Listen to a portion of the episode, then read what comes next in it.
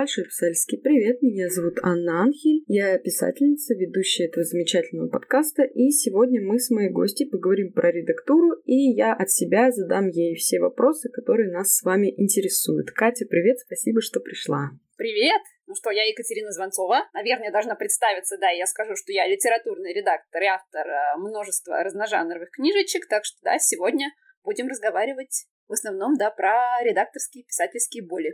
Хорошо, я думаю, мы можем переходить к нашей основной части. Давай наш разговор начнем с того, как ты вообще пришла в редактуру и почему тебе нравится этим заниматься. Меня достаточно простой путь, потому что ну, начался с прохождения теста на профориентацию в восьмом классе. Мне этот тест показал, что мне нужна профессия где-то на стыке творчества, аналитики, работы с людьми и сразу огромного, в общем, количества областей, которые там в этом тесте подсвечиваются, и профессий, которые бы пересекались все вот эти области, не очень много. Я даже не помню, что там было, кроме издательского дела. Ну и я решила изучить, а где он собственно, учат этому непонятному предмету издательское дело, обнаружила вуз своей мечты, сходила туда на День открытых дверей, и по итогу там через пару лет уже туда поступила, стала студенткой, у меня издательское образование, факультет издательского дела и редактирования. Ну, соответственно, да, я дипломированный такой редактор и занимаюсь этим уже, я просто считаю, у нас с третьего курса мы начали работать. Я занимаюсь этим уже больше 12 лет, да. И мне это очень нравится, да, действительно, потому что в какой степени это помогающая профессия, ты все-таки, да, помогаешь несчастным, страдающим людям сделать их тексты лучше, потому что редактура — это боль, и уверена, что мы про это, да, с тобой еще.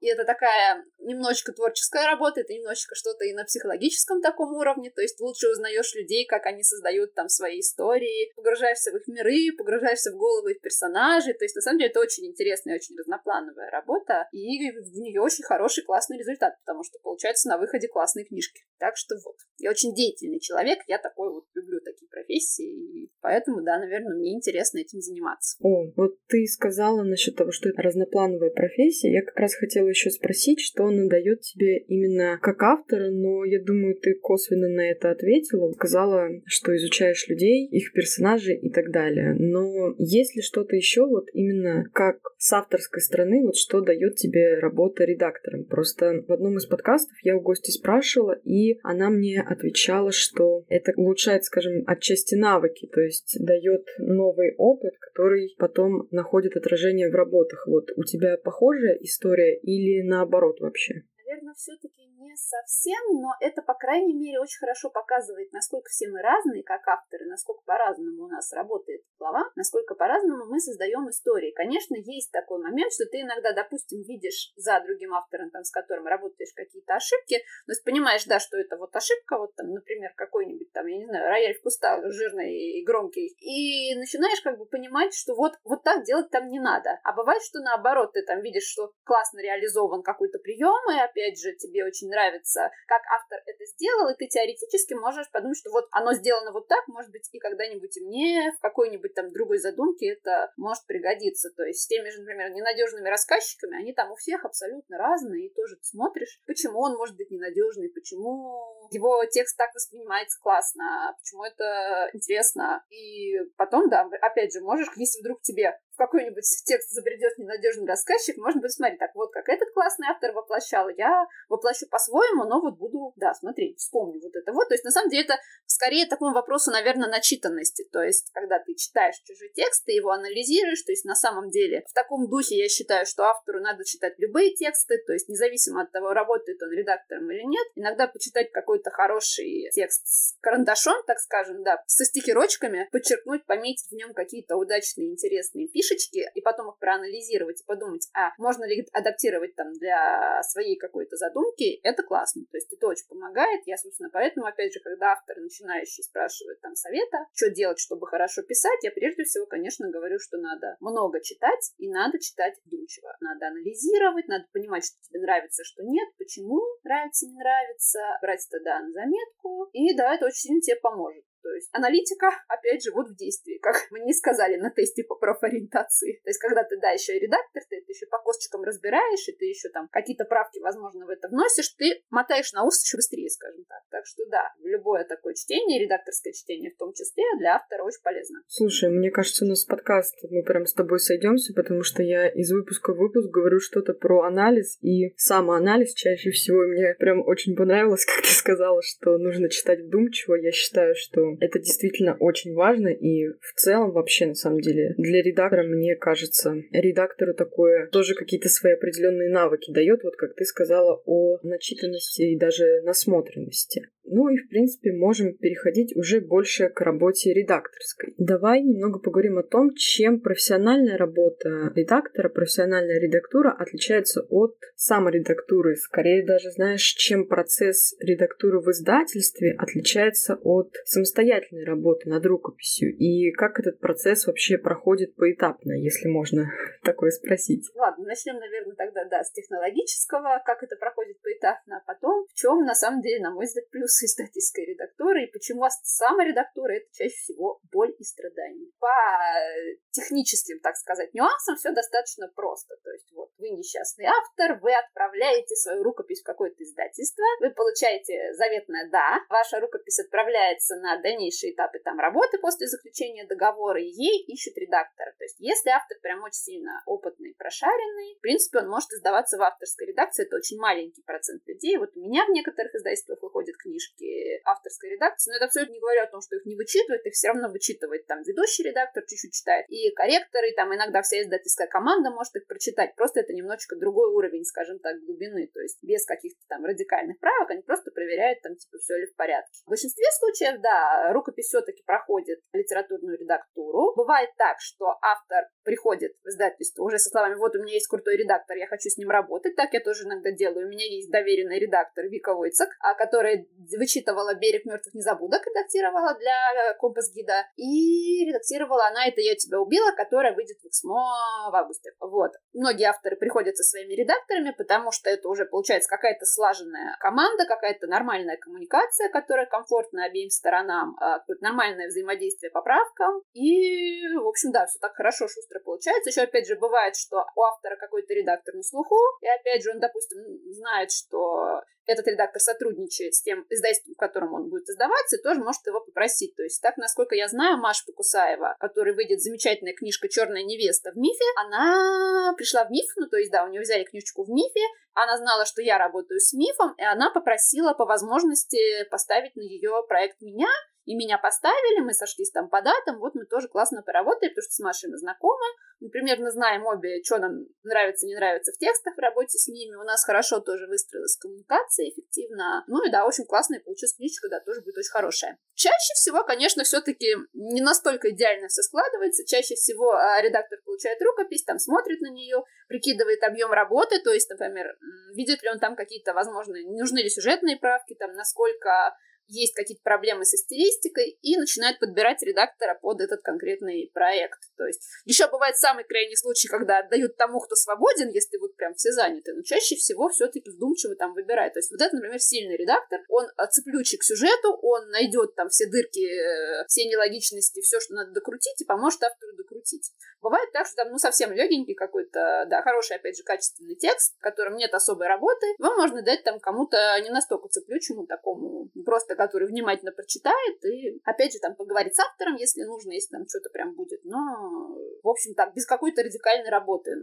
Но вот чаще всего, да, стараются подбирать редакторов по уровню. То есть часто бывает так, что ты смотришь на текст и понимаешь, что ему нужен прям сильный редактор, который будет с автором там и по сюжету пройдется, и по стилю, и по всему. И при этом по возможности сделать это максимально нежно, потому что это, конечно, всегда очень травматичный опыт. Ты кого-то впускаешь в свой текст, непонятно, что он там наделает, тебе очень страшно. Ты не спишь ночами, пока к тебе придут эти правки. Это все, да, тоже понятно, конечно, отзывается. Опять же, все редакторы это понимают, а, ну, большая часть, по крайней мере, редакторы здорового человека это понимают. И, да, стараются, опять же, там, работать с максимально бережными, адекватными людьми, которые которые, да, будут адекватно, опять же, относиться к тексту. Ну, в общем, вот, и текст улетает к литературному редактору. В идеале, не у всех, но вот у меня, например, так, у меня это принцип, я по-другому не работаю. Я принципиально прошу контакты автора, чтобы потом, после того, как я отредактирую с ним там что-то обсудить, с ним поработать, отдать ему лично текст на доработку, посмотреть этот доработанный текст, сказать автору, что он умничка, и только после этого передать текст в дальнейшую работу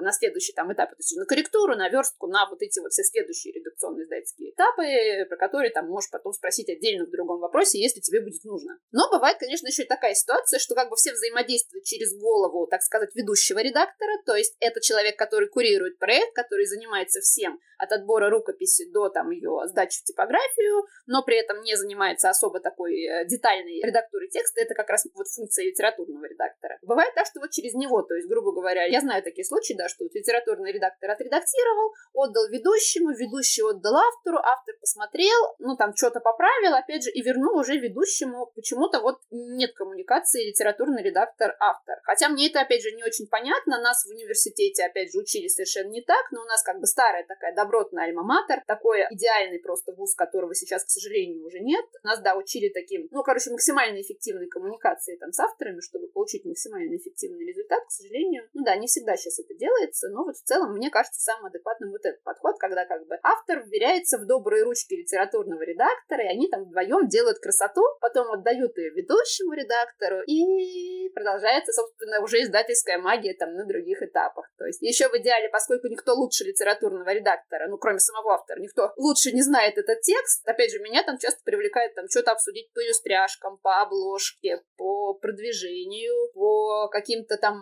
дополнительным плюшечкам, опять же, по каким-то там интересным нюансам, которые можно, опять же, использовать э, в продвижении. Там я у кого-то из своих авторов я там буду встречи осенью вести даже тоже, потому что я хорошо просто знаю, да, этот текст, я его очень люблю. У Фрэнсис, по-моему, да, и, скорее всего, буду ведущей на ее презентациях. У автора песни Сорокопута, да, на осенних, потому что я очень люблю Сорокопута, очень люблю Фрэнсис, и, да, очень интересно было бы поговорить с ней про этот текст. Так, что-то я заболталась. Ну ладно, перехожу тогда. Почему, собственно, это лучше? Ну, то есть, на мой взгляд, это, конечно, издательская редактура более эффективно проходит, скажем так, чем самая редактура, потому что, во-первых, у литературной редактуры есть как бы достаточно четкие критерии. То есть, литературный редактор смотрит текст на сюжет один раз, ну, то есть, на какие-то базовые штуки, там, логические дыры, правильно ли работает мир, понятно ли, как мир работает, понятно ли там все по психологии персонажей, э, в общем, всякие вот такие вот штучки. Смотрит на стиль, то есть, опять же, есть базовый набор, то есть, там не должно быть повтора, должно быть канцелярита, не должны все герои говорить одинаково, ну, то есть, опять же, вот, вот эти вот все нюансы, которые мы все знаем вследствие там нашего редакторского какого-никакого образования, мы это все смотрим, вычесываем, проверяем, исправляем, но мы получаем качественный текст, как бы. Когда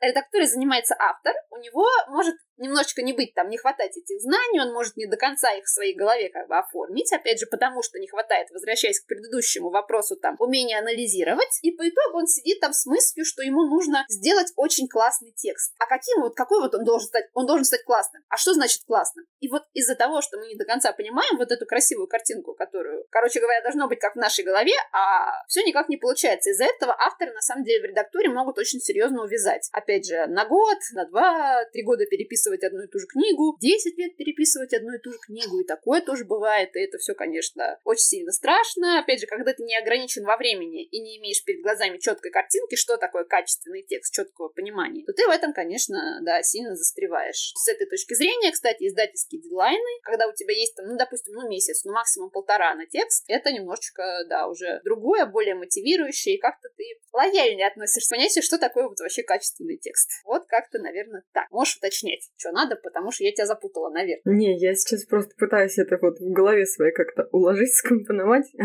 Очень подробный ответ получился. Мне кажется, мы даже опередили некоторые вопросы, которые должны были идти по выпуску. То есть, а, если вот ты у нас отвечаешь за информацию, я отвечаю за ее перерабатывание и транслирование обратно. А, если я все правильно поняла, то получается, рукопись рукопись принимают в издательство, то есть автор отписывают. Здорово, вы молодцы, как бы мы вас забираем к себе. И потом ну, если опустить вот идеальный добротный вариант, который писал, то просто его рукопись передают а, редактору, и, и как бы все, и он просто сидит, ждет, пока ему что-то отпишут, то есть без какой-то, ну, обратной связи. А что а, ты подразумеваешь? Интересно мне под обратной связи. Попробую, попробую по своему опыту тебе сказать, если, да, пойму вопрос, давай. Нет, тут обратная связь не то, что отзывы там на каждое предложение писать, я имею в виду просто вот рукопись взяли, написали, что передали редактору, и как бы дальше остается просто договор, договор надо заключить, а, переговор. Ну это да. Если тебе весь редакционно-издательский процесс, как это все начинается, то это другой уже вопрос, тоже можно описать. Что сначала, да, конечно, тебя одобряют, потом тебе начинают предлагать условия, то есть, ну, мы там вам дадим, там, я не знаю, аванс, роялти, там, что-то еще. Вот у вас мы возьмем там права на 3 года, на 5, на 7, там, в зависимости, опять же, у всех издательств разные.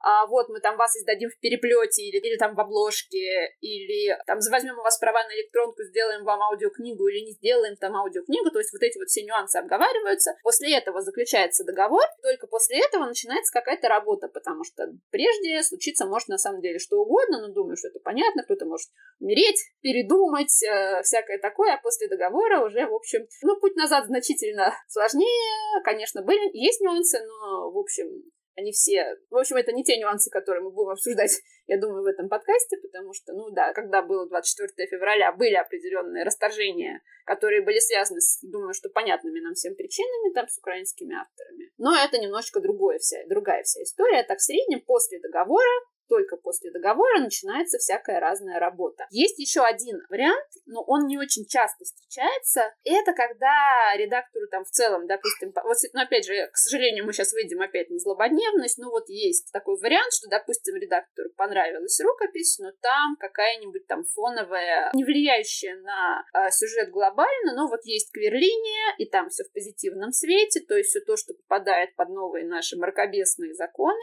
И в таком случае там автор или какие-то другие нюансы, ну, там, я не знаю, есть очень жирная сюжетная дыра, которая очевидна всем, или а, книжка там очень сильно толстая, ее по-хорошему надо разбить на там два тома, чтобы издать, как-то там что-то подкрутить под финале, чтобы получились две самостоятельные книжки. В таком случае там автору могут сказать, что нам там типа вот понравилось, мы готовы с вами работать, но вот хорошо бы вы там проработали вот это, это или это, и если, да, вы готовы и все будет хорошо, то мы с вами заключаем договор. То есть это вот еще один промежуточный этап перед договором. Потому что, конечно, выдвигать автору там такие претензии уже после того, как договор заключен, это некрасиво, это чревато тоже там всякими разными скандалами и э, долгими разборками, поэтому обычно никто так не делает. То есть если кто-то видит что-то глобальное на законодательном уровне, на техническом, на каком-то таком, то сначала, да, говорят, вот нам понравилось, но мы сможем работать только если вы сделаете то-то, то-то, то-то, и после этого заключается договор, и опять же после того, как заключается договор, уже начинается редактура. То есть редактура, она железно после заключения договора. А вот эти глобальные переработки какие-то, если что-то нужно сделать, э, то, что у нас называется цензурой, вот эти вот все ужасы,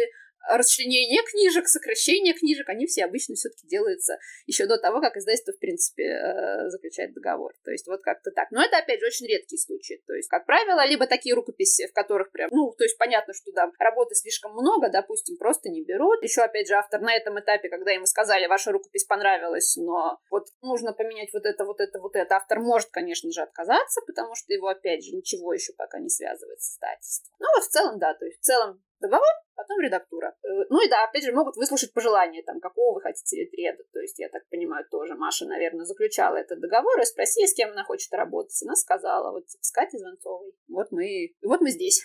Ну, слушай, ты мне сейчас так подробно все раскидала, что я же забыла, что... от чего я первоначально отталкивалась. Так. От обратной связи, которую автор теоретически мог бы получить, и мы пытались разобраться, что ты имеешь в виду под обратной связью. Не-не-не, просто ты сказала, что м- вот вас учили добротно-качественно, а сейчас как бы не везде так бывает, что связь редактора с автором, вот это я, наверное, имела под обратной связью, я поэтому и спросила, то есть как бы, а, вот договор заключается, рукопись отдается, как бы и все, просто молча ждешь, пока тебя отредактируют, корректируют, то есть тебе там в процессе, ну, ничего не пишут? Допустим, у редактора есть какие-то вопросы, опять же, и он там приходит к тебе раньше в процессе работы. Но, как правило, авторов все-таки так не пугают, потому что на самом деле совершенно не обязательно а, вносить прям сразу правки-правки. Ну, мы, большая часть редакторов работает там в, либо в Google Доках, либо в Microsoft Office. Там есть два инструмента в рецензировании. Это, собственно, режим исправления, то есть когда вот все то, что ты там выправляешь, и текст у тебя подсвечивается красным, и автору потом очень страшно. Это первый вариант. А второй вариант — это примечание на полях. То есть там, грубо говоря, ты можешь написать автору, что вот у вас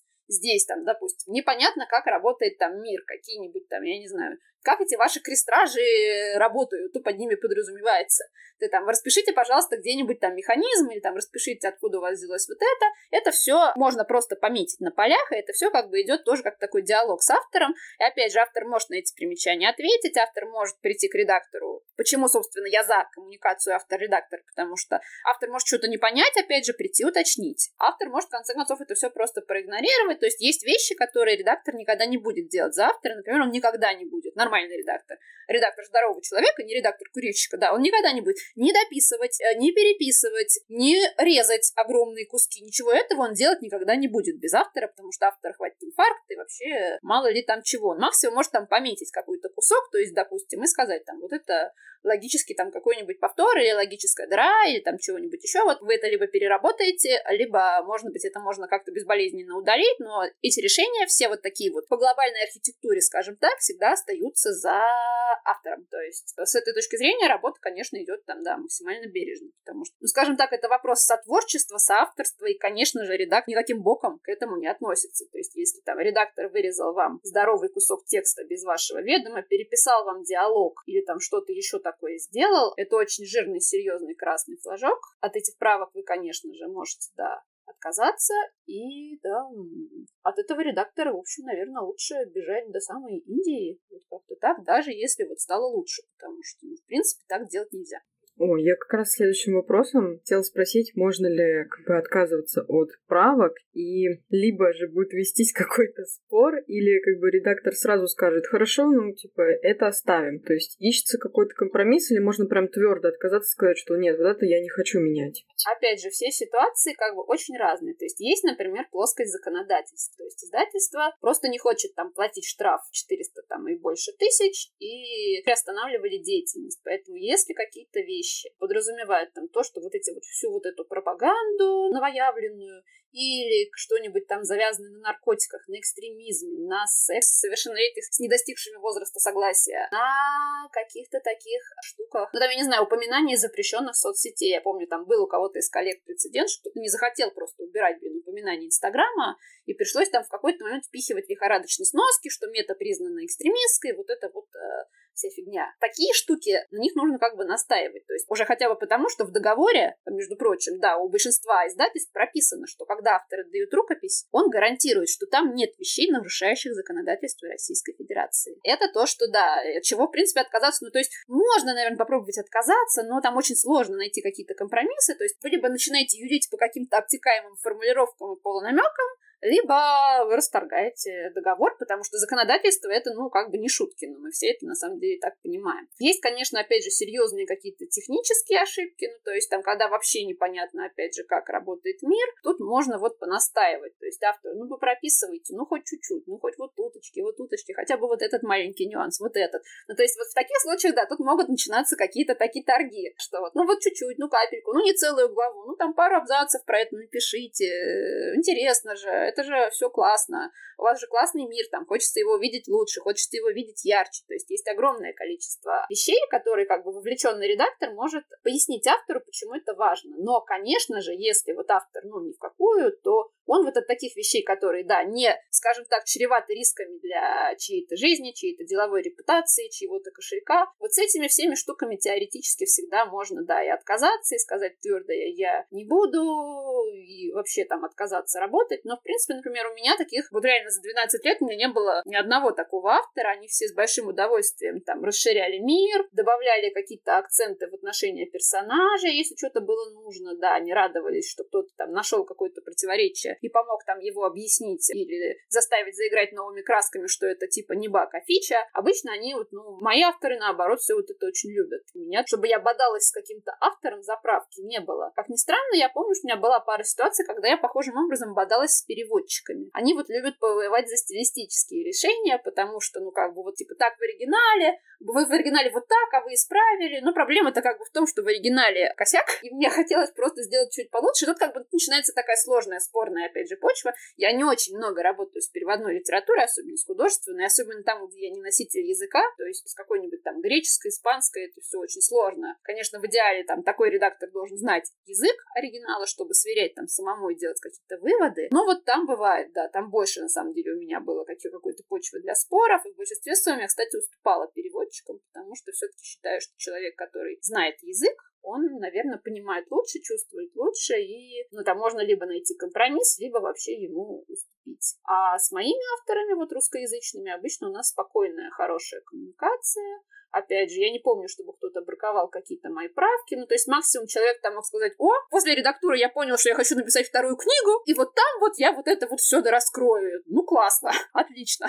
Тоже вариант. Такое тоже бывает. Кстати, да, хорошая редактура иногда может натолкнуть вплоть на то, что, ой, а может быть, я вообще буду развивать этот мир, может, я там вообще буду цикл писать, может быть, там я еще чего-то наделаю. Да, плюсик издательской редактуры — это вот то, что это коммуникация с увлеченным человеком, с кем-то, кому, да, интересно читать твой текст, с кем-то, кто смотрит на него одновременно там из позиции а, сделать лучше, из позиции увлеченного читателя, из позиции члена твоей издательской команды, и все это вместе очень хорошо заряжает, и вы как бы вместе, если у вас случился матч, хорошая коммуникация, у вас все очень бодренько идет, и вы нацелены сделать там опять же классную книгу. Это все вот очень хорошо. В принципе, я главный принцип поняла. Меня еще спрашивали, просили точнее спросить, может ли именно редактор отказаться от текста, если ему, ну, как бы дают, говорят, на, Блин, тут очень сложно сказать. У меня, опять же, просто не было такой практики, потому что сейчас, в последние несколько лет, ко мне очередь как к хирургу. То есть сейчас, например, ко мне могут издатели кого-нибудь подсунуть максимум на ноябрь, потому что до ноября я вся уже занята, у меня все уже это.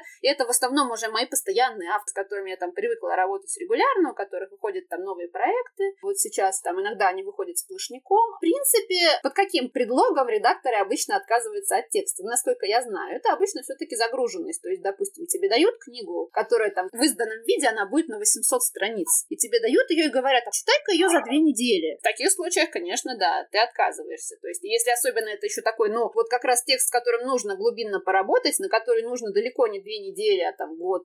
Блин, ну год это, конечно, я загнула, да, но там несколько месяцев. Коммуникация с автором, чтобы автор поработал, чтобы автор там посидел, подумал. В таких случаях я, например, да, могла бы отказаться, если вот что-то такое. Но опять же, со мной такого не делают, но если вдруг что такое, я, конечно, откажусь, потому что мне важно, чтобы книжки, которые там выходят с моим именем выходных данных, были крутые, чтобы я там сделала для них максимум, чтобы, опять же, автор лихорадочно в стрессе не работал с правками, чтобы у него было комфортное время на то, чтобы все сделать, да, что мы сочли там нужным доделать. Поэтому, да, я особо не ну, ну, теоретически, да, можно. То есть, на самом деле, ты всегда можешь сказать, что вот у меня нет времени. Меня нет времени, у меня есть другие проекты, я уезжаю в отпуск, я умер, э, да много чего, можно сказать. Вот. Так что, ну, главное сделать это как-то вот, да, опять же, аккуратненько. То есть, конечно, ни в коем случае нельзя отказываться от текста. Господи, что ты мне за ужас подсунул, я не буду это редактировать. С этой точки зрения, конечно, я вообще на позиции, что настоящего ужаса нету, есть просто тексты, которые пока не отредактировали. По-настоящему ужасных текстов нет, есть не отредактированные. То есть, вот, ну, как-то вот так вот. То есть практически все можно как минимум довести до адекватного уровня. Там, до хорошего это уже такой спорный вопрос, то есть в зависимости от того, насколько автор готов работать, но до адекватного уровня качественная редактура, конечно, может довести практически все. Вот. Я снова трачу свои пять секунд на то, чтобы это все уложить в голове. А, хорошо, насчет редакторских авторских отношений, в принципе, понятно, что обычно, ну, в идеале такого не происходит. То, про что я спрашиваю. Возвращаясь все-таки не знаю, правда, насколько целесообразно, но ты сказала то, что иногда вот промежуточный этап перед заключением договора, на него как бы отвечают, что мы возьмем, если вы сделаете вот это, вот это, вот это. То есть это отвечает редактор, как бы он Сейчас, подожди. Рукопись, она читается перед заключением договора, ну, там, на какую-то приличную часть, или просто там синопсис, аннотация и так далее? То есть вот... У всех, пора... у всех вообще на самом деле по-разному, но, опять же, мои коллеги, у них сейчас у многих есть так называемая, еще одна, да, интересная... Во-первых, сами редакторы, конечно, читают, как минимум они читают начало, середину, конец и синопсис. Во-вторых, у многих моих, например, коллег сейчас есть такая замечательная, да, тоже профессия, бета-ридеры. Они читают текст целиком и пишут тебе заключение, и плюс в отдельный там списочек, допустим, выносят какие-то прям вещи, которые показались им спорными. Ну, то есть, либо законодательно, либо с точки зрения проработки, либо вот это вот все. И опять же, редакторы консультируются с ними на предмет, насколько это все критично, и там, что делать, допустим, ну, насколько важно убедить автора это доработать, переработать. И если вот, да, это прям реально жирная какая-нибудь красная линия, то, скорее всего, да, сначала скажут, что вот есть нюанс, готовы ли вы там с ним поработать, и если да, то мы выйдем на заключение договора. Но бывает, что это какие-то такие несерьезные нюансы, с которыми вполне можно пережить, и в таком случае на договор выходят сразу. Вот. Ну, просто, опять же, я говорю, это все делается в основном, чтобы уберечь, на самом деле, автора, то есть, чтобы не было по факту, что сказали, нам понравилась ваша рукопись, заключили с вами договор, а потом стать прям, давайте делать, например, там, я не знаю, цензуру, давайте резать книгу на две части, давайте уберем вот эту вот линию, она тут э, лишняя, то есть, вот эти вот все штуки, конечно, нужно проговаривать на берегу до того, как свяжут какие-либо завязанные на документах, скажем так, обязательства. Вот. То есть, чтобы автор потом не пришел в стресс какой-то такой, и вообще, чтобы никому не было мучительно больно. Ну, я так понимаю, такие танцы с бубнами, они как бы проводятся больше с авторами, скажем так, уже с какой-то читательской базой, хотя бы с каким-то бэкграундом. Просто если новичок рукопись принесет, то ее, наверное, проще просто не взять, то есть отказать. Нет, не забывай, что мы все люди, мы все любим книжки, мы очень любим книжки. Если мы влюбились в книжку, кто бы ее не написал, мы, конечно, будем очень стараться ее подгрести к себе, красиво одеть, красиво издать. Это же все тоже про любовь. Мы же тоже, как бы, да, люди, человеки. И неважно, no name или не no name, если книжка очень сильно нас зацепила, мы, конечно, будем за нее бороться до конца. И опять же, там, даже если автор где-то будет упираться, допустим, что-то исправить, там наше руководство будет настаивать, что типа нет, вот нужно, так тоже бывает, что руководство вмешивается, опять же, не везде, но случается тогда, случаются вредные главреды, вредные представители там всяких советов директоров, у которых может быть свое мнение по тысяче вопросов, вот, э, но мы как бы боремся, то есть на самом деле мы почти всегда боремся за хороший текст, если он нам нравится, независимо от того, там, автор с именем, без имени, с аудиторией, без аудитории, то есть поскольку это, ну, как бы, наша работа, это как бы часть нашей жизни значимая, и мы как бы все хотим, конечно, делать красивое, интересное, классное, то, что нравится нам самим, то, что мы сами хотели бы читать, то тут уже, да, неважно, бэкграунд, не бэкграунд, это уже такое из разряда, то есть вот этого вот, что станцуют с бубнами только вокруг таких именитых людей, э, каких-то там, или, я не знаю, да, опять же, с большим потенциалом по продажам, то есть когда, да, там огромная аудитория, и точно там какой-нибудь тиражик разойдется, нет, такого, в общем, как бы нет. То есть все, очень многое, практически все, на самом деле зависит все-таки от текста, да. Мне кажется, я в этом подкасте обычно я что-то все-таки в ответ комментирую. Мне кажется, я буду просто амбассадором вот тупых вопросов, которые меня каждый три секунды появляется. Но у нас все-таки первая часть, скажем так, подкаста, она именно вот как введение существует, поэтому я думаю, какие-то вот именно редакторские вопросы, это все сюда имеем право сгрести. Вот. А рукописи, которые, собственно, отправляют в издательство, там заполняют форму и вот это прочее, это проверяет именно свободный редактор или есть еще какая-то профессия для этого? То есть такой момент еще. Тут опять же везде по-разному. То есть, например, недавно одна из моих авторов, и опять же, она же мой редактор, вот Вика Войцек. Ну, в общем, да, она отправила в одно издательство свою рукопись чисто через сайт. Это было небольшое издательство, не часть холдинга, не АИСТСМО. И я знаю, что ее читали сами, собственно, непосредственно редакции. То есть, соответственно, я думаю, что в небольших издательствах, у которых есть формы на сайте, достаточно часто читает именно вот редакция, да, там, кто свободен, а у кого есть время там покопаться в самотеке, тот залезает, читает, смотрит, выбирает. Вот у каких-то других, и опять же, у некоторых там моих коллег тоже есть э, вот эти замечательные бета-ридеры, которые тоже, ну, то есть, опять же, все равно редактор заглянул, редактор это все выгрузил, редактор раздал это бета-ридерам и сказал там, читайте, дети мои, что найдете хорошее, там, типа, вот, несите. Так что вот есть и такое, да, что где-то читают редакторы, где-то читают бета-ридеры, где-то читают и те, и другие в зависимости от загруженности. Но, опять же, да, вот реально очень многое зависит от загруженности, потому что в целом, конечно, редакторы не видят белого света, и у многих просто вот вообще нет времени разгребать самотек, и там, да, реально вся надежда на каких-нибудь там, да, ридеров. Либо они читают, опять же, рукописи на выходных, свое нерабочее время, в отпуске, где там они оказываются, потому что по-другому, к сожалению, успевать, например, в больших холдингах невозможно. То есть в СМО, в АСТ там огромный поток рукописей, с которыми нужно что-то делать. И, может быть, кстати, с этой точки зрения, ребята, которые там, допустим, принимают рукописи раз в год в рамках какого-нибудь конкурса, они как-то более эффективно распоряжаются своим временем, но, с другой стороны, у этого тоже есть свои, конечно, нюансы и минусы, потому что, ну, ты, наверное, многое пропускаешь. То есть огромное количество текстов, которые могли бы быть изданы у тебя, они в итоге, да, усвистели к тем, кто принимает рукописи регулярно и там, да, все время что-нибудь там, что-нибудь вылавливает из этого замечательного, огромного потока. Вот, так что тут, конечно, каждый решает для себя. Но, опять же, издательство с маленьким портфелем, который там выпускает какие-нибудь там 15-20 книжек в год, им, а, наверное, нормально. То есть и так ограничивать набор. То есть раз в год там провели конкурс, набрали там, я не знаю, 5-6 хороших текстов, следующий год с ними работаем. Тоже хорошо. Ага, теперь я точно поняла. Я надеюсь, что все рукописи как-то хотя бы поверхностно осматриваются, а то будет обидно. Конечно. Конечно, конечно. Тогда в чем смысл-то собирать, если ты не читаешь? Просто другой вопрос, что бывает очень долго. То есть, да, действительно, бывает долго именно потому, что редакторы люди, у них дофига работы по уже собранным проектам, и самот... найти там в неделю несколько часов на самотек это просто чудо чудное, когда получается.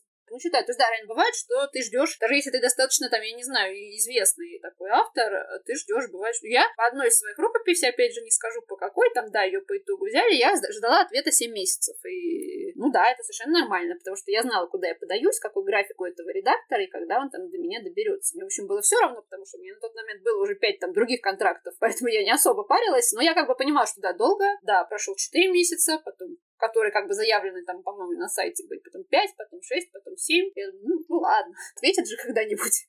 Вот ответили.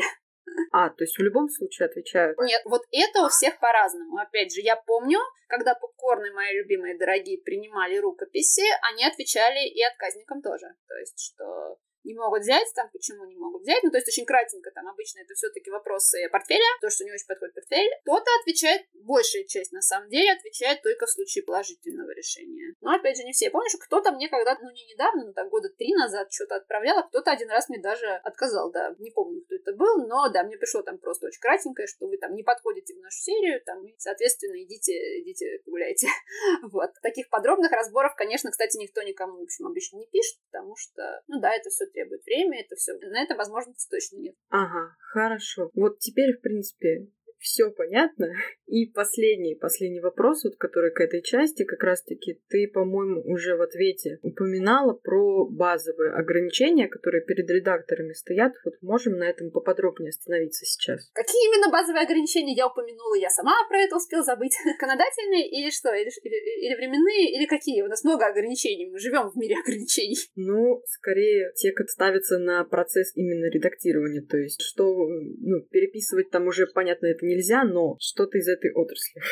Ну вот, собственно, я сказала, что мы исправляем ошибки, то есть конкретные там, допустим, я не знаю, если у нас там на один абзац из трех строчек четыре раза слово «был», мы, конечно, постараемся там что-то с этим сделать. Если у нас какая-нибудь там девушка вместо имени главной героини, мы постараемся там что-то с этим сделать. Если, опять же, там та же главная героиня внезапно называет свою маму по имени-отчеству, и у этого нет обоснования, ну, то есть, что, допустим, у них холодные отношения, она не воспринимает свою маму как родительскую фигуру, мы там что-нибудь с этим сделаем. Ну, там, опять же, всякие там штампы и прочие такие общепринятые штучки, мы их, конечно, там вырежем и вычешем. Опять же, здесь тоже есть та самая, как бы, серая зона, то есть, например, когда автор что-то рассказывает про свой мир, и не очень понятно, там, допустим, я не знаю, объясняет, как работает какой-нибудь там лазер или какая-нибудь там магия, лучше это все-таки на свой э, вкус. Даже если тебе кажется, что ты понимаешь, как правильно это грамотно подать, лучше все-таки не исправлять, а там пометить и написать там в примечании, опять же, что я правильно понял, что там лазер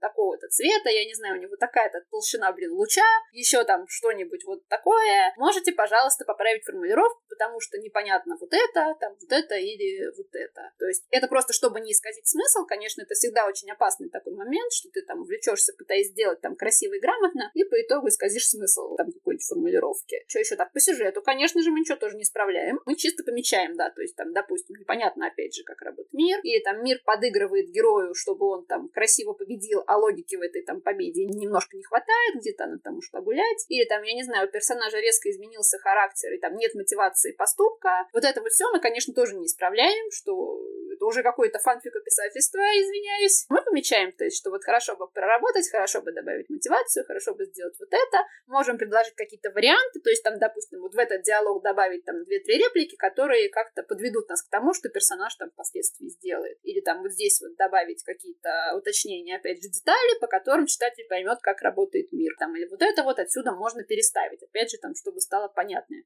Но это тоже, да, вот те штуки, которые мы предлагаем, но сами обычно все-таки не делаем, потому что автору там знать лучше, где у него должно быть то или иное описание, та или иная глава. То есть мы можем объяснить, почему нам кажется, что так будет лучше. А он уже там, опять же, принимает решение. То есть любые глобальные перемещения, перекраивания текстовых массивов, это не редактура, это уже то, что называется рерайт. То есть это то, чем занимаются иногда, насколько я знаю, опять же, сама не работала и лично тоже не знакома, но просто чисто вот потому, что попадается на просторах там интернета всякие cool stories. Ну вот есть такая профессия, там джострайтер, по-моему, она называется, вот когда кто-то там пишет за кого-то книгу или переписывает кое-как накиданный материал во что-то удобоваримое. Вот там уже все это возможно, но это совершенно другие деньги, это другая индустрия, это другой подход к работе, это другая документация, которую ты подписываешь, когда берешься за эту работу. И это уже, да, совершенно другой мир. То есть чистая редактура — это, ну, грубо говоря, там, я не знаю, не отрезать, блин, человеку руку, а вырезать там какую-нибудь опухоль, я не знаю, свести бородавку, там, что-то вот такое вот сделать. Я люблю хирургическими терминами, да, рассуждать про редактуру, вот это наиболее близко. То есть вот как-то так. Это бережная, гуманная, резкая, это принцип «не навреди», который, собственно, врачебный тоже принцип. И вот эти вот все, да, духоподъемные, важные, более-менее безопасные для менталки автора вещи. Ну, этот вопрос как-то, скажем так, создает цикл в этой части и приводит нас к первому, когда я спрашивала, собственно, чем саморедактура от профессиональной издательской редактуры отличается или просто профессиональной.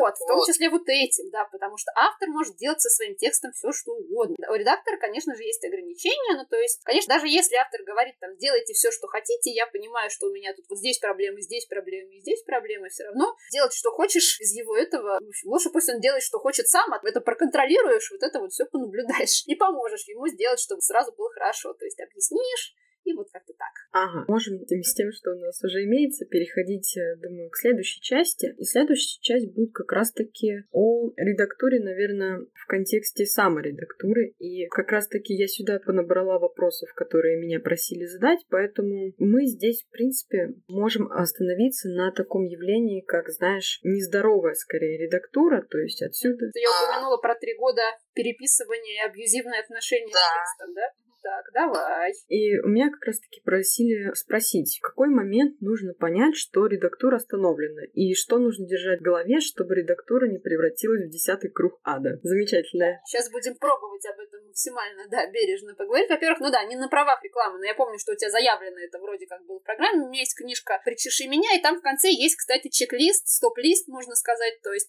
штука, на которой желательно причесать текст, и посмотрев на которые, как бы мы понимаем, что, в общем, наша работа здесь закончена закончено. И красные флажки, да, когда нужно уже совсем остановиться. Я, конечно, все так сразу сейчас не упомню, но попробую, да, все потихонечку перечислить. То есть, во-первых, на самом деле, что важно, желательно отредактировать там текст после того, как он готов, а, два раза. То есть, первый раз ты читаешь его чисто на сюжет, то есть, нравятся ли тебе диалоги, понятна ли тебе мотивация твоих же персонажей, интересно ли тебе это читать, потому что, да, это тоже важно, как все говорят, что если тебе самому там скучно читать ту или иную сцену своей книжке, то вполне вероятно, что и читать ее тоже будет не очень интересно, и такие, конечно, да, надо как-то там оживлять, делать так, чтобы, да, даже тебе было увлекательно, даже если там персонажи просто нудно трясутся в кибитке, там, я не знаю, или едят суп, что-то такое надо придумать, чтобы это все равно было там интересно и тебе в том числе. То есть, да, прежде всего ты должен, да, как по возможности добиться того результата, когда ты сам читаешь свою книжку увлеченно, и у тебя нет вопросов. То есть, опять же, ты понимаешь, попробуешь максимально отстраниться, погружаешься, опять же, вот в это все с сюжетной точки зрения, мир, персонажи, мотивации, конфликт, интрига, вот это вот все, насколько тебе это интересно. В принципе, автору всегда очень сложно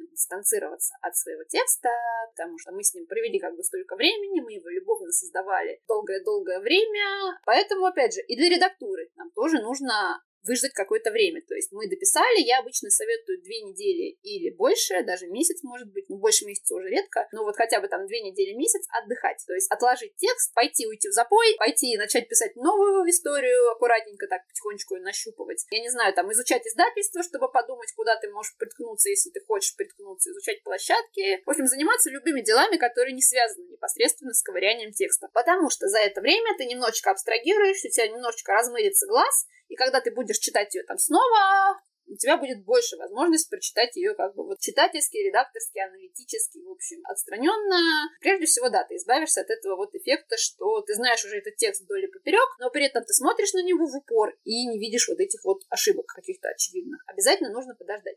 Вот, значит, потом ты вычитываешь текстный сюжет. Это вот как раз тот самый момент, когда ты можешь добавить еще главы, переписать диалоги, вписать какие-то описания мира. Опять же, я знаю, что есть, например, авторы, которые там, когда они пишут черновик, они вот бегут-бегут по сюжету, вот им интересно, их прям прет, их тащит, но они там, чтобы не сильно отвлекаться, там, например, оставляют себе пометки, там, типа, вот здесь добавить описание внешности персонажа, потом на редактуре, там, вот здесь добавить э, красивое описание, там, какого-нибудь пейзажа, и тоже они делают это потом. Это вот та самая первая редактура, структура, на которой там текст может сократиться, может увеличиться, может появиться какой-то, грубо говоря, дополнительный контент. И на этом этапе ты не очень сильно обращаешь внимание на стиль. Максимум можешь, ну, там какие-то промежуточные выводы сделать, там, что так, вот здесь вот у меня тут что-то дофига повторов, надо будет с ними хорошо там поковыряться, какие-то такие штуки.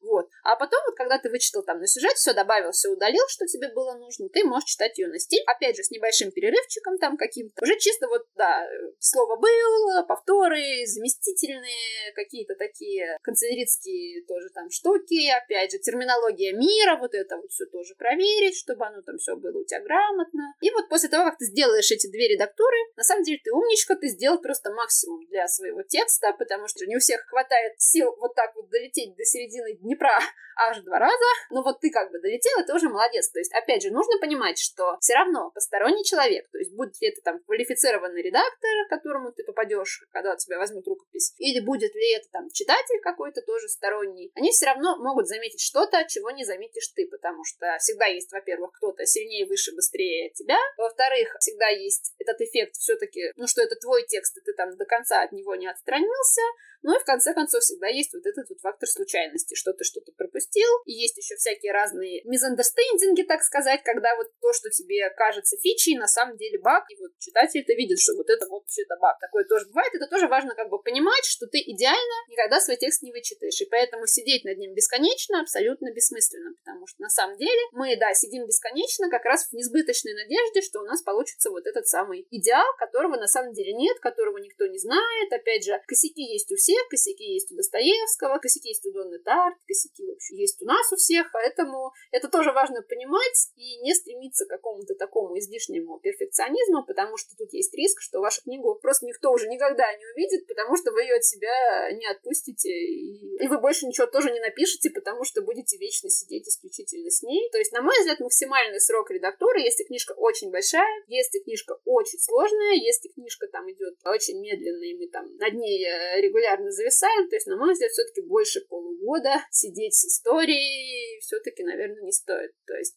если, опять же, мы провели все необходимые манипуляции, ну, то есть то, что увидели по сюжету, по стилю, по всему, и поняли, что нам все еще, ну, что-то не совсем нравится, тут уже можно попробовать как-то задействовать даже стороннюю помощь. То есть либо найти редактора, даже если вы в издательство не идете. Есть, опять же, редакторы там в интернете, которые тоже вам помогут за какие-то тоже там деньги, они все разные, разные там по расценкам. Либо, опять же, собрать какой-нибудь там круг своих бета-ридеров, то есть там читателей, друзей, которым вы доверяете, у которых есть какая-то насмотренность, начитанность, и попросить их там, опять же, рассказать, что их там где-то смущает. Может быть, обратная связь это тоже поможет. Я тоже, кстати, советую иногда делать это еще перед первой редактурой, то есть там, допустим, собрать сразу какой-нибудь чатик, в нем там двух-трех человек, я не знаю, или там сколько у вас, и, опять же, попросить их там прочитать и рассказать вам там, что, на их взгляд, можно докрутить. книжки. То есть иногда это освобождает от э, дополнительных усилий, то есть тебе сразу все сказали, ты про это подумал, что-то из этого взял на заметку и там пошел редактировать. То есть, э, ну, в общем, есть достаточно много способов, да, как-то облегчить себе страдания, слава богу, и, да, все мы их там потихонечку находим. У меня все достаточно просто. Я вот как раз два раза вычитываю. Сначала на сюжет, потом на стиль,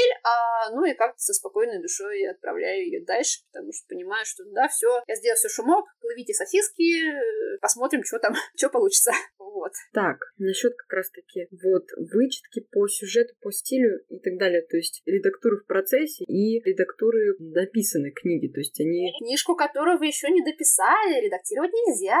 Не надо, потому что так-то застрянете просто...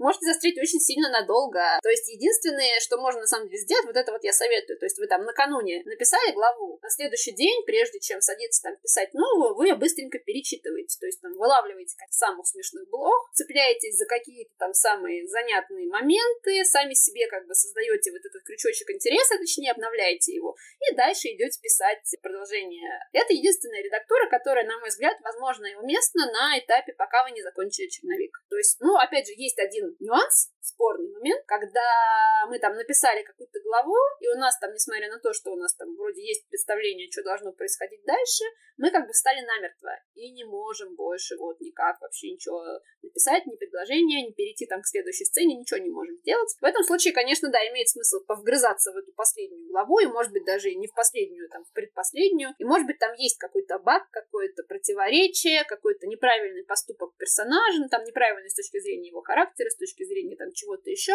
что мы как бы подсознательно оно сидит как заноза и не дает нам двигаться дальше. Но это на самом деле не очень частый случай, особенно если вы там какую-то архитектуру все-таки продумываете, ну, то есть там планируете, там синопсис какой пишете, представляете, что там у вас где происходит, что там у вас с кем происходит, как выстроен путь того или иного персонажа. Это не очень частый вариант. То есть, как правило, все-таки, да, желательно не редактировать книгу в процессе, а желательно писать, писать, писать, и вот уже, когда с ней что-то делать, ее причесывать. Но, опять же, тут бывает самый неприятный момент. Опять же, я с ним тоже вот буквально сейчас тоже сижу. Я начала там новую историю, и пока что не могу нащупать именно голоса персонажа, как она должна звучать. То есть я пока что разные варианты. То есть я пишу там от первого лица, потом от третьего, потом в настоящем времени, потом в прошедшем. И вот я только сейчас, наверное, поняла, что мне нравится первое лицо и прошедшее время. Оно наиболее хорошо отражает то настроение, тот темп, который мне нужен. И я думаю, что я утопталась на нем, и вот теперь дальше я буду писать там уже ничего не редактируя и не переписывая. Но это чисто первая глава. Первая, по-моему, там 10 или 20 тысяч знаков. Вот я там с ними посидела, покрутила, поковыряла, вот не нравится, все, дальше я буду двигаться вперед. То есть останавливаться на редактуру здесь уже,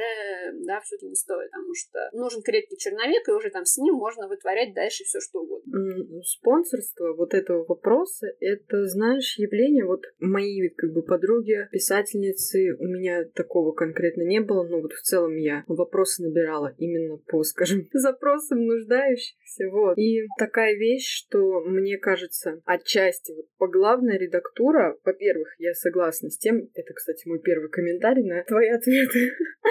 А, во-первых, я согласна с тем, что этого лучше не делать. Вычетка — это хорошо, редактура именно вот по главное — это не очень в процессе. Вот. Тут, знаешь, такое явление, как бы, что обычно это, ну, первое, рукопись. И еще нету сформировавшегося какого-то отношения к своему тексту. И вот в процессе эта редактура, она как раз-таки нагоняет, потому что ты что-то там уловил для себя и такой, ага, так, а у меня вот было вот так вот, я сейчас пойду вот это вот исправлю. И потом ты это исправил, и у тебя вытекает еще какой-то момент, и ты идешь его править. И, в общем, это превращается реально в какой-то круговорот. Поэтому... Это еще одна причина, по которой лучше видеть текст цельным. То есть пусть он будет сырым, пусть он будет заваливаться на один бок, на другой бок, там что-то еще, но нужно видеть, конечно, цельную картинку, то есть, опять же, есть нюансы, бывает, что ты пишешь какую-то главу, например, и она тебе кажется вот прям максимально, скажем так, всратой, слабой, ненужной, то есть огромное количество, может быть, негативных реакций на эту главу, а потом ты написал следующую и понял, что, блин, это же была классная затишье перед бурей, которая намного там это, или вот это вот здесь вот открылись триггеры, которые вообще-то дальше будут двигать и пихать и толкать наш сюжет, но пока мы следующую главу не напишем, мы этого не поймем. И вот вот мы будем топтаться на этом неудачном с нашей точки зрения куске, не двигаясь дальше и не понимая, что вот там дальше объясняется, почему он на самом деле удачный. Такое тоже бывает, в эту ловушку тоже можно попасться, и лучше, конечно, не попадаться именно с этой точки зрения. Лучше все-таки сцепив зубы, хоть ползком, но двигаться дальше. Да, у нас просто сейчас как бы идет некоторое такое вот отступление, как бы откуда вообще может пойти вот это вот желание уйти в саморедактуру. И я вот хотела спросить как раз-таки, ты, будучи редактором, тебе не мешает твоя профессия писать собственные книги? То есть тебя во время написания не тянет что-то в них исправлять? Я пишу очень чисто, на самом деле, сейчас уже. Я вроде, да, наверное, это было понятно, когда я сказала, что я издаюсь преимущественно в авторской редакции, и у меня, ну, как бы просто нет уже, да, такой проблемы. Действительно, я там пишу с 2008 года, то есть еще больше, чем работаю уже, получается, 15 лет, и я, в общем, примерно понимаю, как должен звучать там мой текст, э,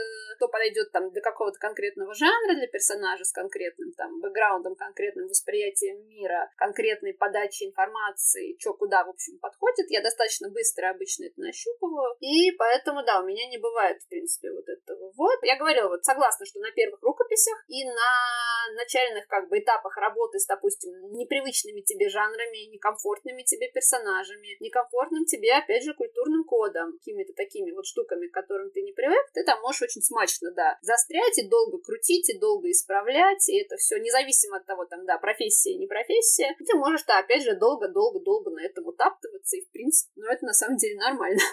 То есть, да, оно немножечко мешает, но немножечко тормозит, но этот этап, наверное, нужно принять, потому что, ну да, у тебя должна случиться как бы смычка, так сказать, с тем текстом, с которым ты там начинаешь работать, и вот после того, как она случилась, все это уже начнет волновать тебя куда меньше, что там что-то сырое, что-то хочется исправить, да ладно, потом, зато вот я сейчас побегу дальше, какой крутой текст, то божечки, это совершенно незабываемое, незаменимое чувство, и вот к нему обязательно нужно прийти. Да, просто я в этих вопросах, я мастер спорта, во всем остальном по теоретической части мне как-то сложно что-то добавить, поэтому я, наверное, свой потенциал ведущий буду раскрывать в этом. Еще есть такая вещь, я тоже уже достаточно давно пишу, и у меня ну, не возникает каких-то нездоровых тях к тому, чтобы что-то там урезать, убрать. Вообще, на самом деле, с саморедактурой я никогда не занималась, поэтому, наверное, отчасти мне сложно здесь что-то добавлять, но есть такая штука, когда из-за нехватки времени, там, из-за усталости постоянно ты долго не возвращаешься к тексту, вот как у меня происходит этим летом, потому что я обычно пишу где-то, ну, по 15 глав за лето. За это лето я вообще ни одной не написала. Вот. И сцена, на которой у меня, собственно, встряла вся работа, потому что у меня сейчас вот а, рукопись, которую я имею сейчас, например, в процессе написания, сцена, на которой, собственно, процесс остановился, она мне спустя вот это время, она мне кажется просто ужасной, ужаснейшей, вообще невозможной. При том, что я, опять же, я обычно не сажусь за редактуру как бы особо каких-то глубинных познаний ну, в этом не имею. Но я села, основала основательно ее вычитала, проанализировала, что не так. В итоге я пришла к выводу, что с ней все нормально. Вот, поэтому, мне кажется, здесь имеет место еще быть такой факт, что если ты нерегулярно пишешь, у тебя нет какой-то вот этой самодисциплины, да.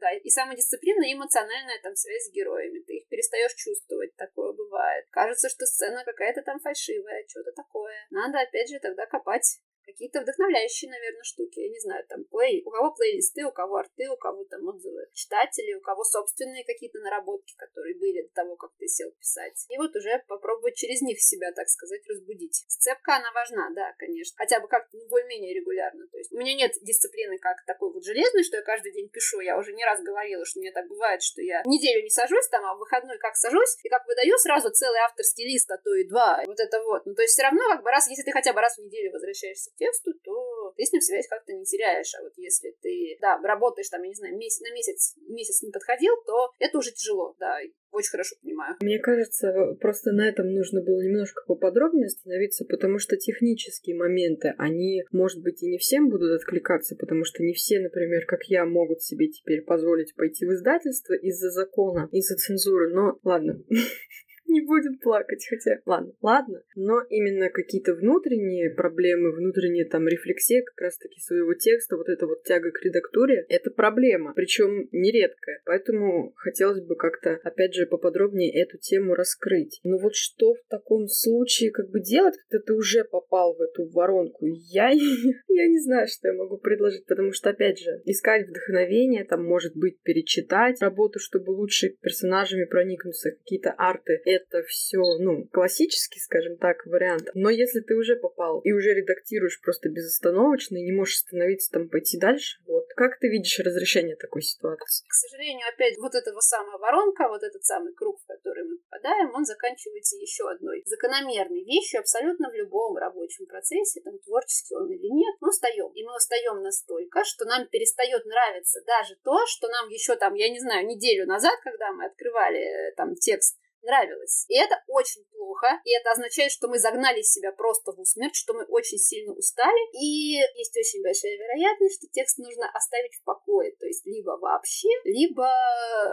на какое-то время, опять же, разрешить себе переключиться на другой, потому что когда мы чем-то во что-то вот упираемся, неважно, что это там, роман или, я не знаю, там, уборка квартиры, вот в каждое пятнышко там вычистить, я не знаю, собаку мы причесываем, что-нибудь еще такое вот делаем, да, встреваем в какой-то масштабный процесс, рано или поздно нас начинает от него тошнить. Как бы мы там не любили наше детище, там, нашу квартиру, нашу собаку, нашу книгу, и когда мы понимаем, что нас бесит в тексте все, хотя вроде как даже, может быть, когда мы садились, бесило еще не все, то это очень серьезный красный флажок, что это выгорание. Это вот то самое выгорание, про которое пишут во всех там статьях, предостерегают от которого вот, то есть, и здесь очень важно, да, себя из этого вырвать, то есть, либо разрешить себе большой перерыв, прям большой, и на что-то переключиться, либо вообще, да, оставить текст в покое, вообще оставить, то есть, все вот в такой, как он есть, отправить его там по конкурсам, отправить его по издателям, и будь что будет. Либо, опять же, обратиться за помощью, ну, то есть, все, ты понимаешь, что ты сам не понимаешь, что ты еще можешь сделать, и ты очень устал, и тебе очень нужно, чтобы какой-то вовлеченный, не глупый человек посмотрел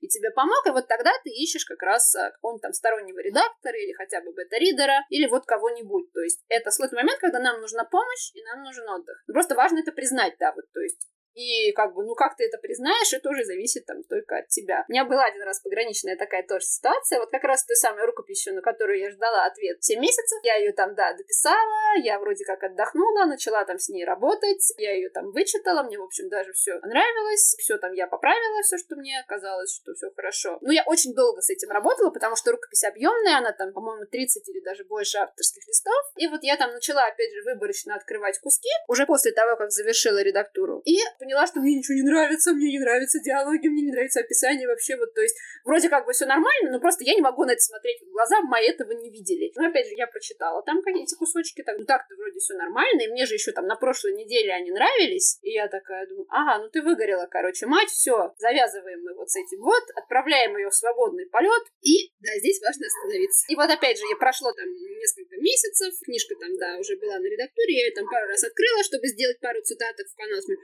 какая какая замечательная книжка. Но это потому, что я отдохнула, и вот это вот все. Да, очень важно вот свое состояние вот это отслеживать. То есть разграничивать вот это вот не нравится, потому что плохо, и не нравится, потому что мне тошнит, блин, уже от этого текста. То есть такое тоже бывает. Мы очень любим вот это вот все, себя загнать в усмерть, себя это самое, и не умеем вовремя останавливаться. То есть вовремя останавливать работу мы не умеем. Это нужно уметь. То есть когда мы сделали все то, что нам казалось нужно сделать, то есть там посмотрели на сюжет, посмотрели на стиль, все, остановились, пустили, и пошли жить дальше. Дальше вот начинается уже вот эта вот, да, рефлексия, которая ни к чему хорошему на самом деле не приводит, и можно вообще, если ты бесконечно будешь править, можно запороть в том числе очень хорошие вещи. Но это, знаешь, уже как-то даже законченной рукописью все, знаешь, как-то несколько усложняется, если это в процессник, и человек там написал условно три главы, и уже в это влез, и эти три главы бесконечно пытается насиловать, я не знаю, как это еще назвать. То есть здесь хотелось бы, чтобы профессиональный редактор как бы сказал свое мнение на такое решение. Ну, в общем, я ни в коем случае не претендую на его какую-то правильность, но просто для спортивного, скажем так, интереса интереса. В общем, мы с моей подругой Саней, с которой у нас есть уже два выпуска, пытались разобрать ее проблему. У нее было три главы, собственно, рукописи, и она их постоянно редактировала. То есть она их редактировала где-то с год, три главы. И в конце концов я просто сказала, ну, Аня, ну, ну, ё-моё, ну чем ты занимаешься? Ну, возьми, удали и перепиши, как бы. И имеет ли место вот такой способ. Просто помогло же, ну, помогло реально. Вместо вот бесконечного круговорота, там, переписывания каких-то маленьких кусочков, просто взять и все заново с нуля написать, если это именно рукопись процессная, на начальном, а, скажем так. То есть, вот, вот, уточняю, ту же самую задумку с теми же героями в том же мире, но переписать. Да. Что поменялось технически? Технически я не думаю, что что-то поменялось, но разве что какие-то навыки все-таки, знаешь, в пассивном ключе заработались. То есть ты редактируешь, все равно там что-то для себя вычленяешь, как-то подбираешь новые приемы во время этого, читаешь там другие книги, то есть навыки все равно чуточку растут конечно, другим способом, нежели при активном написании, но с технической части вот именно я бы сказала, что текст улучшился за счет как раз-таки вот этого пассивного роста, скажем так. Но в целом не поменялось ничего, кроме самого отношения. Просто здесь, наверное, стоит не то, что переписывание даже, а просто ты бесконечно там, я не знаю, вот эти пару глав их и, и так, и сяк уже меняешь, и переставляешь и то, и все, и все равно ты ими недоволен. Вот, я просто посоветовала, ну, удали их, напиши заново. Вот, и помогло, потому что работа сейчас идет дальше. Интересно, есть ли какие-то другие способы, как бы, стоит ли вообще о таком задумываться? То есть точка входа осталась та же, тоже событие глазами тех же персонажей, которые говорят те же фразы, и, я не знаю, описывается все тот же, там, я не знаю, красивый лес или пыточная камера, все то же самое осталось. Да.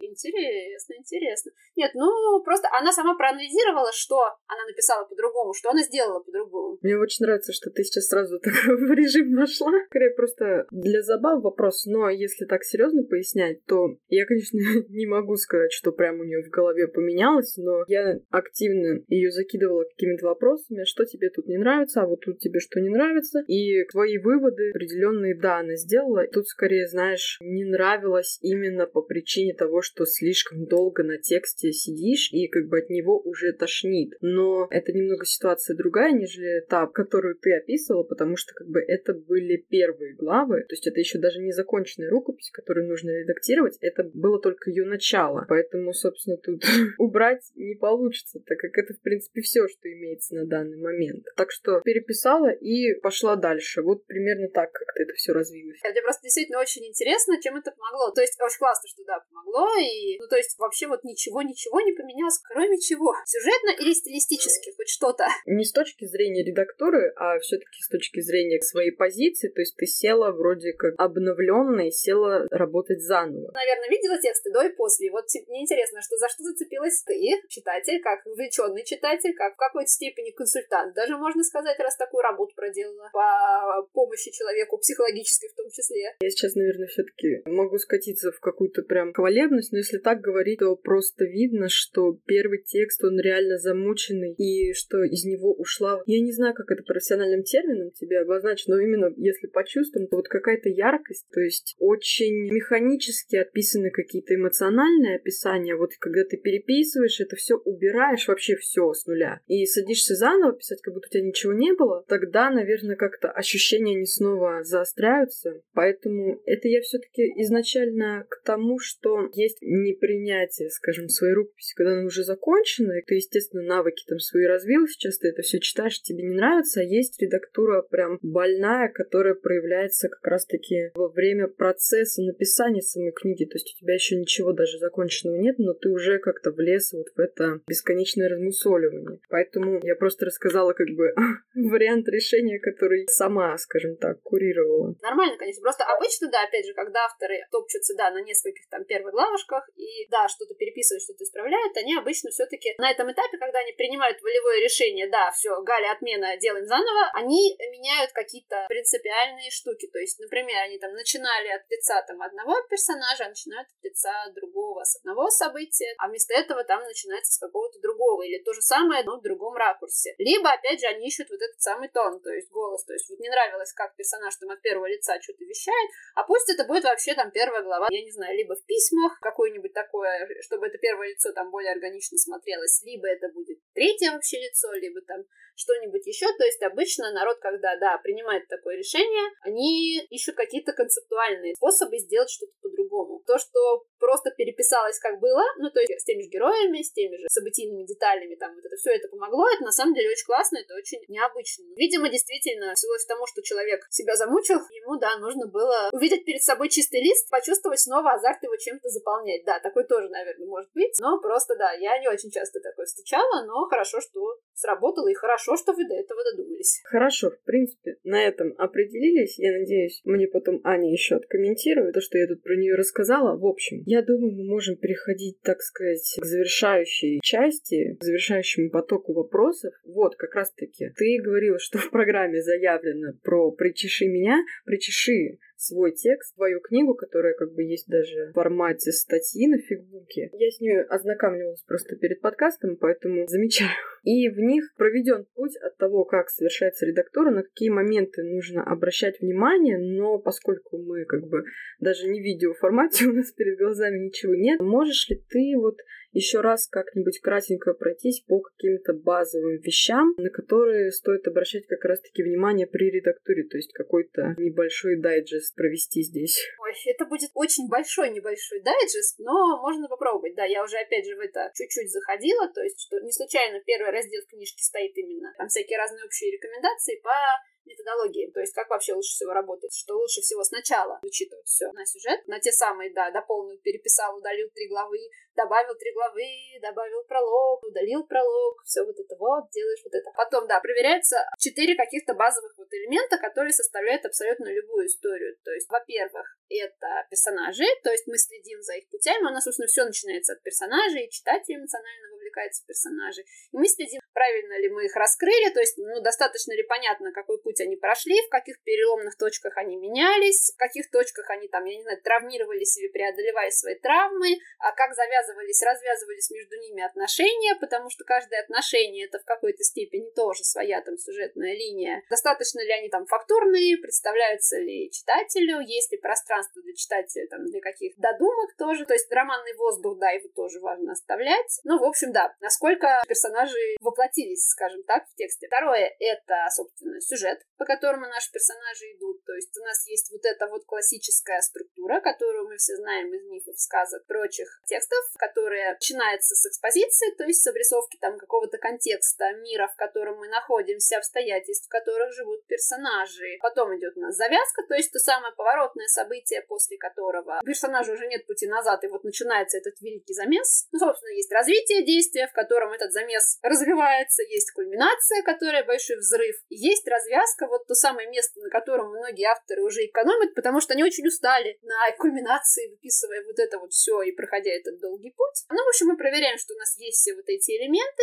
и если мы, например, играем с их расположением в тексте, то есть у нас текст начинается, допустим, с какого-то острого момента, откуда-то уже там из середины, уже, в общем, ничего не понятно, но очень интересно, мы проверяем, опять же, чтобы дальше, после того, как этот острый момент прошел, читателю все-таки хоть что-то стало понятно, чтобы он не блуждал в потемках. Мы, опять же, да, проверяем, есть ли у нас выход из кульминации, то есть вот этот самый момент после того, как большой взрыв произошел, успевает ли у нас читатель, грубо говоря, там, прощаться с героями, то есть вот это вот все прощупываем. Все эти точки все-таки, да, должны у нас в тексте где-то быть, как-то прочитываться и быть на виду, то есть рассказать там за кадром про кульминацию, это не очень хороший тон, и лучше так, конечно, не делать. Кроме сюжета персонажей, собственно, из этого всего у нас складывается еще конфликт, то есть к чему персонажи хотят прийти, что им мешает, чего, как ни стараются, там, не могут добиться, а в конце там все-таки добиваются или отказываются от своих намерений, проверяем вот эти самые, опять же, пути, все переломные там диалоги, все моменты, в которые, опять же, этот конфликт как-то развивается, преломляется в разных ситуациях, может ли читатель его прочувствовать. То есть конфликт это у нас самое главное, без чего истории вообще там быть не может. Чем глобальнее история, тем больше у этого конфликта уровней. Как правило, вот в самом таком, самом масштабном варианте их у нас три. У нас есть внутриличностный конфликт, то есть раскрываем ли мы там отношения персонажей и его внутренних демонов, если они у него есть. Межличностные это вот все-все-все отношения, и дружба, и любовь, и вражда, все, о чем мы задействуем, наставники, ученики, вот это вот все. И третий это глобальный конфликт, то есть то, как а, то, что происходит в мире, в вашем пространстве, преломляется в ваших героях. То есть если мы пишем про погибающий мир, как какой-нибудь, там постапокалиптический мир, то боль там этого мира, то как он там живет, как он себя там ощущает, все тоже читатель должен чувствовать. То есть, когда пространство, например, становится еще одним нашим персонажем, и у пространства вообще чуть ли не там какой-то свой конфликт, это все очень классно, люди это очень любят. Опять же, вспоминаем дом, в котором там Мариам Петросян, который очень живой дом, очень живой вот это вот, или там Робин Хоп, у которой очень живой мир. Вот это вот все тоже очень классно, если мы добавляем там красок и объем. Опять же, перескочила как раз с глобального конфликта на пространство. Это хорошо, потому что пространство — это наш четвертый элемент, без которого, опять же, не может работать история. Тоже, да, пространство мы по возможности наполняем там красками, наполняем необычными какими-то непредсказуемостями для персонажей, чем-то привлекательным, интересным для читателя. С этим вот всем мы тоже разбираемся. И на этом, на самом деле, у нас заканчивается вот сюжетная редактура, то есть мы все это прощупываем, мы все это понимаем, мы анализируем, интересно ли нам это все как читателю, все это достаточно раскрыто, какие у нас остаются вопросы, потому что если вопросы остаются у нас, с очень высокой вероятностью они останутся у читателей. И вот после этого сюжетом мы как бы заканчиваем, что-то дописываем, что-то удаляем, если это есть такая необходимость. И дальше идем редактировать вот уже стиль. В стиле тоже там много разных нюансов, то есть на самом деле рассказывать про них это заводить еще один подкаст. Даже я не уверена, что подкаста хватит. Но да, мы проверяем опять же на всякие базовые штуки. То есть, во-первых, штуки, которые связаны с чистой, как бы так сказать, грамотностью. То есть все то, что касается, опять же, ну все, что мы упоминали, повторы, канцелярит, всякие такие штуки, которые загрязняют там текст типа заместительных, типа там излишне громоздких каких-то конструкций, которые ничем не оправданы. То есть, опять же, у нас может быть какой-нибудь повествователь душный персонаж, жутко душный, который говорит длинными километровыми предложениями,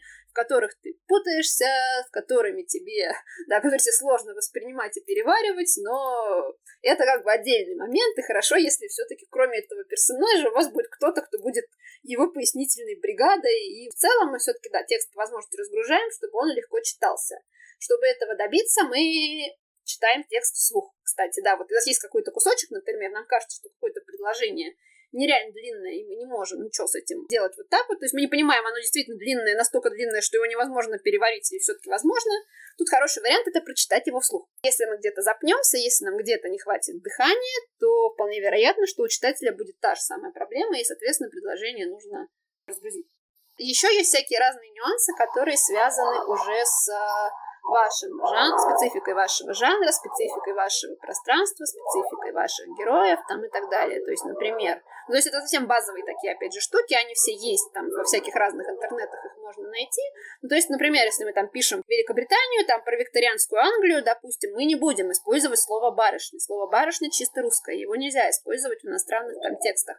В каждой стране есть там свой культурный код, все возможные обращения, меры длины, какие-то такие вещи, и они не могут там чувать там из текста а в одном культурном пространстве, в другой. То есть это все надо проверять, выверять и, опять же, исправлять. То есть с фэнтези есть куча таких нюансов. То есть понятно, что мы не чертыхаемся в мире, где у нас нет чертей и концепции там христианства. Вообще никаких чертей, ничего нету.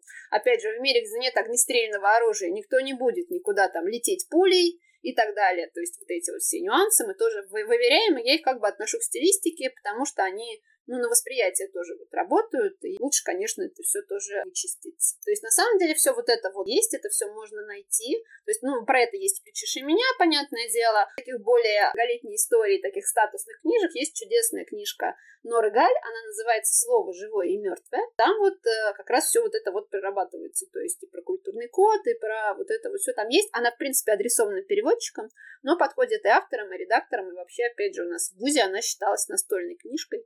Ее стоит почитать, и я знаю точно, что она бесплатно там где-то была в сети, по крайней мере, до недавнего времени. Тоже можно ознакомиться, освежить свои знания по какой-то стилистике, проверить там свое языковое чутье. Ну и да, после того, как мы вот этот базис, который можно, да, там найти в интернете, найти в пособиях, вот в этом все почесали, проверили. В общем, можно сказать, что мы реально свою работу сделали. Дальше будет, будет кто-то работать за нас, и вот на этом месте нужно, наверное, остановиться. Вот ты сейчас все очень подробно рассказала. Вообще большое спасибо, потому что это, я думаю, это уже не раз с тобой где-то упоминалось, говорилось, как бы есть большой материал к этому дополнение. Я вот замечаю, что очень часто редактуру рассматривают только не как вот эти два столпа, которые ты описал, то есть это по сюжету и по стилистике, а видят только стилистику. Я, наверное, собственно, исходя из этого как раз-таки хотела сделать этот подкаст, потому что какие-то очень странные мнения, мифы, а не издательство, конечно, но тоже вещи, то есть то, что текст как-то меняется, меняется не в плане становится лучше, а в плане теряет там какую-то свою соль, скажем так, или то, что редакторы — это как бы люди, которые прям должны придираться к косякам и прочему. То есть я очень рада, что получилось все это ну, в той или иной мере развеять, потому что ты очень подробно на каждом вопросе остановилась, и вот как раз-таки мне очень понравилось, что много времени и внимания было уделено как раз-таки сюжетной редактуре, потому что обычно все внимание, оно концентрируется на стилистической. Мне кажется, это не совсем правильно. Ну да, опять же, ну, все авторы, опять же, по-разному к этому относятся. То есть кто-то просто тащится от вот этого вот, что редактор пришел к нему и сказал, вот у тебя можно мир раскрыть вот круче, вот, например, тут и тут, а ты можешь вот это вот сделать. И он прям тащится, потому что, ну, это как бы ты еще немножечко остаешься в своем мире, что-то еще, опять же, о нем узнаешь, какие-то штуки даешь читать. Особенно прикольно, когда потом читатели эти штуки, которые у тебя появились благодаря редактору, хвалят, и ты такой просто тащишься, да, мы хорошо поработали, молодцы. Кто-то, конечно, не любит, то есть кто-то, на самом деле, приходит в редактуру уже очень усталым, уже перегоревшим и меньше правок прорабатывает. Это, опять же, тут все авторы и разные но у меня в основном, кстати, очень работящие такие ребятки, которые, да, любят ковыряться, любят нырнуть поглубже, любят, опять же, нарыть себе материала, что потом... А я теперь вторую книжку напишу. То есть, если подводить вывод, редактура по итогу, она должна скорее раскрыть и восполнить текст, нежели его перекроить. Не, ни в коем случае. То есть, если только автор сам за это время что-то такое надумает, редактор, конечно, текст не перекраивает он все, что он может, он где-то предложить что-то докрутить, да, дотянуть, сделать круче. Будет ли это с точки зрения автора круче, уже решает, собственно, автор, и делать ли или не делать.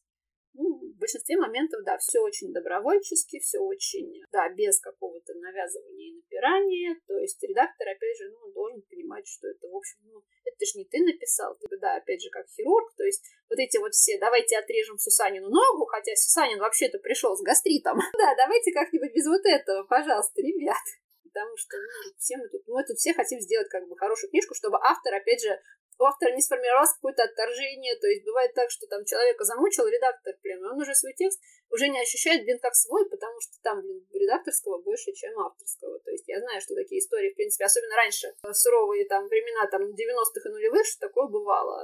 В некоторых издательствах работали такие редакторы, то есть бывало так, что автор получает свой текст назад, а у нее там персонаж мальчик стал девочкой или наоборот. Сейчас уже, к счастью, да, такого нет. Потому что вроде, да, это все, к счастью, кануло в лету, и мы можем, да, забыть об этом как о кошмарном сне. Но если ты пороешься, ты такие мифы опять же найдешь про издательский мир, что у нас там вот такое тоже.